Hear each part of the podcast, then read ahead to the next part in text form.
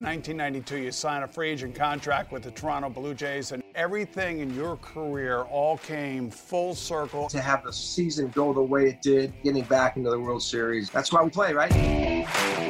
Game time with Boomer Esiason.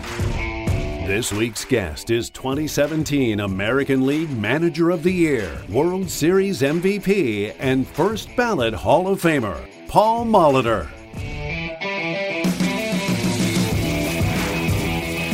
Presented by Geico. Major League Baseball managed to complete an unprecedented mid pandemic season. And as a first ballot Hall of Famer and a 2017 American League Manager of the Year, today's guest brings a unique perspective. In 21 seasons with the Brewers, Blue Jays, and Twins, he became one of only five players to bat 300, steal 500 bases, and amass 3,000 hits. It's certainly my pleasure to welcome the great Paul Molitor. Paul, welcome to Game Time. It's great to see you. And I just wanted to ask you what you thought of this 2020 truncated pandemic led season. You know, 2020, in just so many facets of our life, there's just been so many ripples to this whole virus thing. And, and for the professional sports world to try to figure out how to pull off seasons, I think they tried to do it as safely as they could. You know, in the end, probably the best team won. So that, that gives a little bit more credibility. When you were managing the Twins, I'm just wondering, how do you think you would have handled the bubble scenario that baseball went into for the playoffs?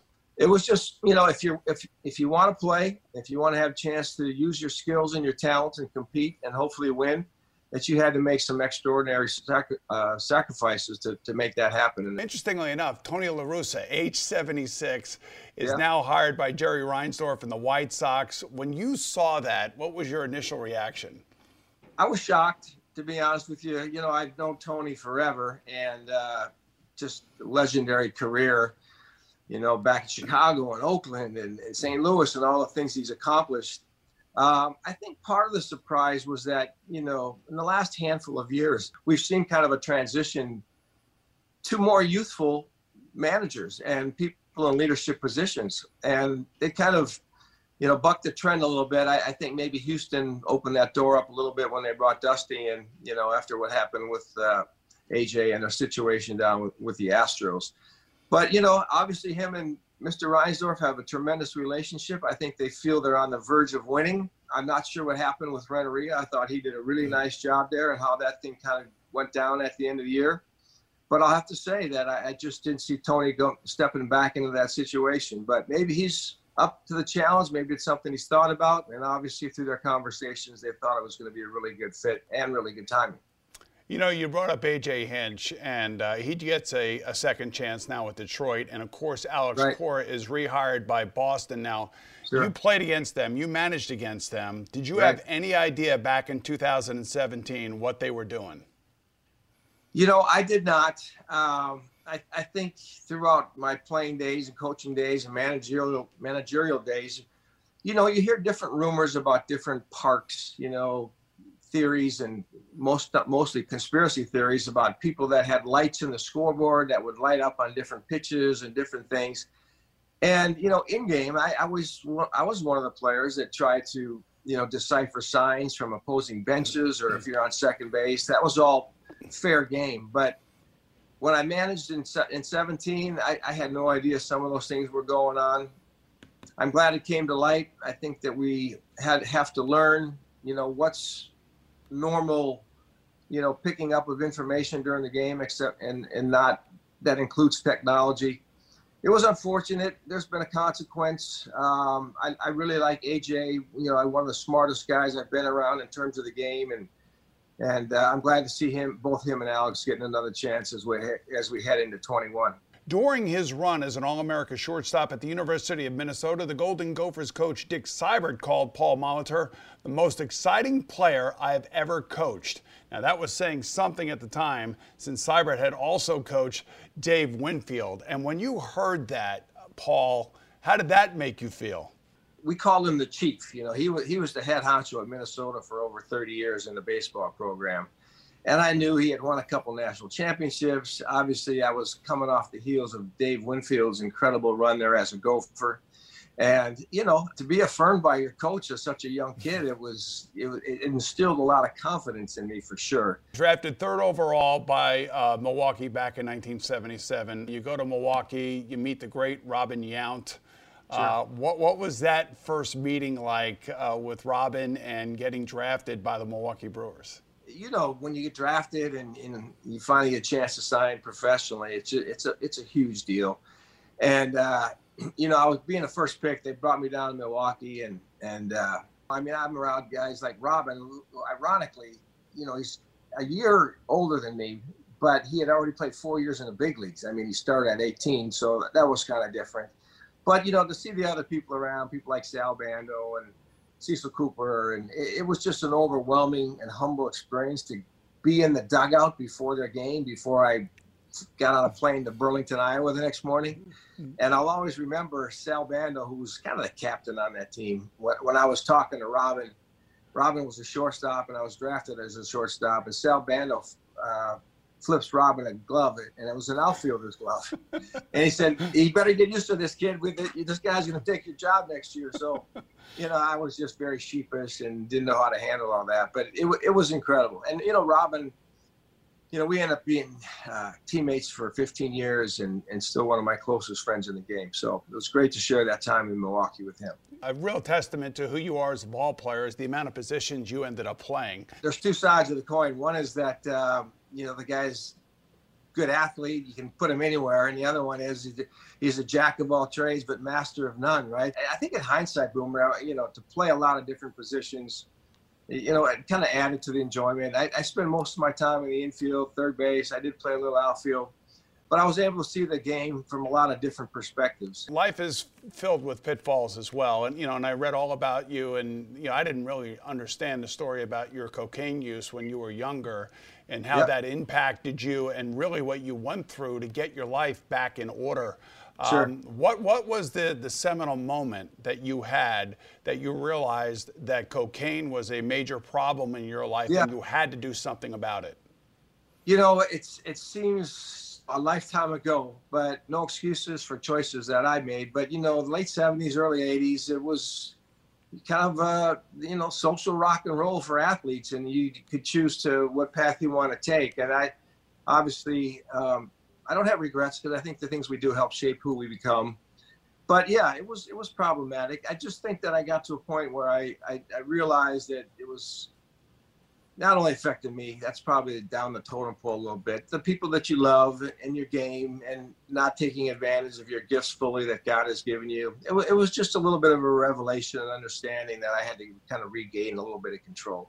Paul Molitor loved the big stage of the postseason. He actually batted 418 in two World Series, but he became a national sensation the summer of 1987 when he hit safely in 39 consecutive games, the seventh longest streak in Major League history. Now, when did you start to realize that you were on this streak and when it started to really take note in the media? The personal things that happen through the course of seasons or careers that maybe gain more personal attention, they're all fun and good. But I, I, think having played about 10 years at that point, I was fortunate that I, I, I could see a bigger picture. You know, it's it's you get into midsummer and into the late later stages of summer, and you know you're still in the pennant race. You go out there and you try to win, and and the fact that I was able to keep it going for about six weeks, I just tried to have as much fun with it as I could we were winning. I was playing well. I was healthy, and uh, you know, it just turned out to be 39 was the number where I, where it was going to end. So you remember the old Ted Koppel Nightline when he'd have that little screen up behind his shoulder? Yeah, of course, yes. Yeah, well, that was I got to be on Ted Koppel's show. I mean, that was that was crazy. So it was it was a, it was it was a fun experience for sure. I want to take you back to 1982 uh, your first World Series. Now, the, the Milwaukee Braves went to the World Series in 58. So now it's the Milwaukee Brewers, and right. they are in the World Series finally again in 1982. What was Milwaukee like when you guys finally got there to face yeah. the St. Louis Cardinals?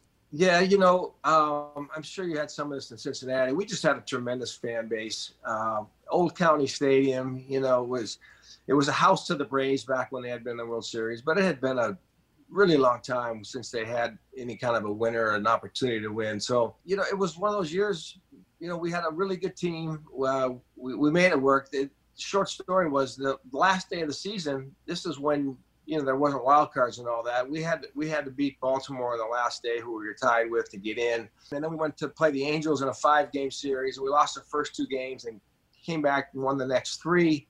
And we got to a World Series, which we eventually lost in seven games. But, you know, I, I still think Milwaukee fans, they've had a couple playoff teams since then. They've, as of late, with Craig Counsell's leadership, mm-hmm. they've been doing fairly well. But I will tell you, a lot of the, at least older Brewer fans, really cling to the memories of 82. And uh, it was a great run. Unfortunately, we came up a little bit short. Let me take you to 1992. You sign a free agent contract with the Toronto Blue Jays, and whose spot are you going to take in the lineup? None other than Dave Winfield. Dave Winfield, yeah. Right. It's amazing. It's amazing. Full circle, so, the whole thing. It's crazy. Right. And you guys go to the World Series. You're the World Series MVP. You beat the Philadelphia Phillies. I mean, you batted 500 in the World yeah. Series, for God's sake. I mean, that must have been where everything in your career all came full circle, and it all happened for you. Yeah you know, I'll try not to get too long-winded on this, but we've talked about Dave a lot. Um, the parallels are incredible. You know, Streets of St. Paul, University of Minnesota. We both go to one franchise for a long time and don't win. We move on. We both go to Toronto to win our first World Championship. We both go back to Minnesota to get our 3,000th hit on the same day. So I mean, there's just so many crazy things. But you know, to get back into a World Series, it, it had been 11 years since my first one so obviously you you cherished it. I think you appreciate it a little bit more. And um, you know, I just happened to be in a, in a good place and playing well, and everything kind of slowed down for me. I was able to, you know, just hold on and capture a lot of the visuals that came with that run. And you know, when I went to Toronto, I, it wasn't comfortable at first. I, I was with Milwaukee for 15 years, and then to have the season go the way it did, and culminate getting back into the World Series and having a chance to find, you know, to win a ring. It was that's that's why we play, right? To get a chance to yeah. enter that winner's circle. So that was pretty special. That's exactly right. And I'm telling you, people got to go back and watch this performance. I watched it last night 12 of 24, two doubles, two triples, two home runs in six games. I mean, uh, Paul, it was a, just a phenomenal World Series. Hall of Fame manager Sparky Anderson once said the following about Paul Molitor He's what I call a winning player, like Joe Morgan. They're just winners. Paulie had a way about him where if you gave him a chance, he could always beat you. Some pretty high praise from a great manager and a yeah. just an absolute legendary manager in Sparky Anderson. And you know, and I'm thinking about what you were all about as a player. You were about what Dick Siebert was teaching at the University of Minnesota. It was all about the fundamentals, wasn't it? You know, fundamentals were a huge part and a huge reason why I think I was able to kind of uh, accelerate and get to the big leagues at a relatively young age. If you do those things right, you know, you're never going to embarrass yourself on a field. You're going to, you know, avoid being a type of player who, you know, beats themselves. Um, and I owe a lot of that to my time at university. You know, and the interesting thing in 1996, you go back to Minnesota, your hometown team, yeah. and you get your 3,000th hit. What was that night like? Yeah, you know, I, I Boomer, I had a lot of injuries when I was young, and 3,000 hit was never really even on my radar. I was just trying to find a way to, you know, play and hopefully win and all those type of things. But the years kept going by, and I kept, you know, tallying up the up the knocks, and finally I got into a situation in '96 when I went back to Minnesota to kind of, you know, be a part of that group that you know reaches that number. I mean, it was, I think at the time I I was like you know 18th 19th player to do it so it just doesn't happen very often. I had to get 211 hits that year to get to 3000 and i turned 40 that summer so it wasn't very likely that it was going to happen.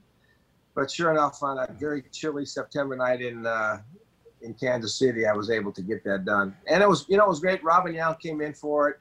George brett was there um, you know being in kansas city. We probably had about 5000 people there which wasn't a lot but yeah, it was just uh, you know you, you, get into that milestone category and, and you realize you got a lot to be grateful for. Yeah, age 39, the oldest player in the history of Major League Baseball to lead the league in hits. You had 225 that year. Yeah. And I'm thinking, all right, so it's 1996, so we all know what's going on in baseball at this time. and it's the it's the, the steroids, it's the PED No eras Yeah. are getting started. You have never been ever implicated in that. And I'm thinking at the age of 39, the age of 40, the age of 41, and when you're watching Drew Brees and Tom Brady do what they do in their sport, Sure. and then you were doing what you were doing in your sport back then, did you ever think about dabbling in any sort of PED? You know, I never did. Uh, it never even really came across to me in conversations or anything that I saw. You know, to be honest with you, I was probably a little naive um, about what was going on and how many people were, were, were kind of going down that path. I'm glad our game figured it out over time and we're able to kind of come back from it. Certainly, there's a chapter there that's that's not good for the game as far as what a lot of players did. But for me, no, it, it was it was not an issue. Never even thought about it, Boomer. Do you, do you think the guys that did do the steroids uh, belong in the Hall of Fame if their numbers bear witness to it? Um, personally, I, I I would say no. I think anybody who has been proven to have done that, um, it's unfortunate. It some guys might get in who did eventually, uh, but no, I, I I just I don't see that. I I, it, I just have issues with that on so many different levels. So. You know, it's been uh, tough for the voters. I wouldn't be one of those guys to try to determine that. I mean, you have great, great players, you know, Bonds and Clemens and people that were they're Hall Hall of Fame type players, you know, but having done what they did, it's just made a lot more difficult for these guys in terms of trying to determine how to take that path. Yeah, it's a tough it's a it's a tough thing for uh, ex players to talk about for sure, especially Hall tough. of Famers. And I and I appreciate you giving me an honest answer on that one. I'm just going to leave you with this before we come back, and I want to discuss this with you. Little mistakes left uncorrected lead to big mistakes. Who said that? I don't know who said that. You said it. When Paul Molitor made his big league debut with the 1978 Brewers, manager George Bamberger said he had tremendous instincts, and you could see right away he was a talented athlete, not only physically, but mentally too. He played the game like he had been up here for years. Later, when Hall of Famer Ted Williams was asked what he saw when he watched Molitor's short, compact swing, he replied, I see Joe DiMaggio. Man, I, I'll tell you what, there are so many great things that are said about you, Paul, and I know how humble you are and everything else. But, you know, in the midst of a batting streak, did you ever Sure. think of Joe, Mad, uh, Joe DiMaggio and actually ever catching him? You know, a couple reactions to that, um. I, I, I think that having gone through a streak that was 39 games, um, I think it helped me put, you know, the 56 game into a little bit better perspective. I, you know, I was 17 games short, and it felt like mine lasted forever. So it kind of added to my respect of, of where that record is. And the other little quick Ted Williams story was I, you know, if when one of the greatest hitters of all time, if not the greatest of, of all time, you know, compares your swing to another hitter of all time. I mean, Yes. what what a triangle. So I'm at a dinner in New York. It was the uh, uh, alumni dinner, and I had never met Ted Williams. And I walk into the back room where the people the dais were going to be, and Ted Williams is in there, and Joe DiMaggio's in there, and Johnny Vander Meer's in there. And Ted's talking to these guys, and he sees me, and he gets up and comes sprinting over to me, and he wanted to start talking about my swing and how I did and what I thought about. It was, you know, I was just like, I, I'm not tongue tied very often, but trying to talk to Ted Williams about hitting when he's describing your swing, that that pretty much got put me on mute button for a while. So You know what that's I think that's is, my Ted Williams story. I was going to say what I think is pretty obvious to all of us is your appreciation for the foundation of the great game of baseball and the players who played it before you. And I think this probably goes all the way back when you received your first Babe Ruth signed baseball when Yeah, you were a teenager. Yeah, yeah. I, you know, it's just one of those rare things got that got passed down to me. I'm not even sure if it's original source, but um, it was something that I don't think I probably appreciated fully when I was young, but I still have it. It kind of spurred me. I'm not a big collector from, but I one thing I do like. I have single sign baseballs from a lot of people either that I look up to or Hall of Fame type people, and a lot of that's, that that was uh, initiated by the fact that I was passed down that Babe Ruth ball when I was in high school. Man, that was great. Our thanks to the great Paul Molitor for joining us today and to all of you for watching. I'm Boomer Esiason, and we'll see you again soon right here on Game Time. You remember the old Ted Koppel Nightline when he'd have that little screen up behind his shoulder? Yeah, of course, yes. Yeah, well, that was I got to be on Ted Koppel's show. I mean, that was that was crazy.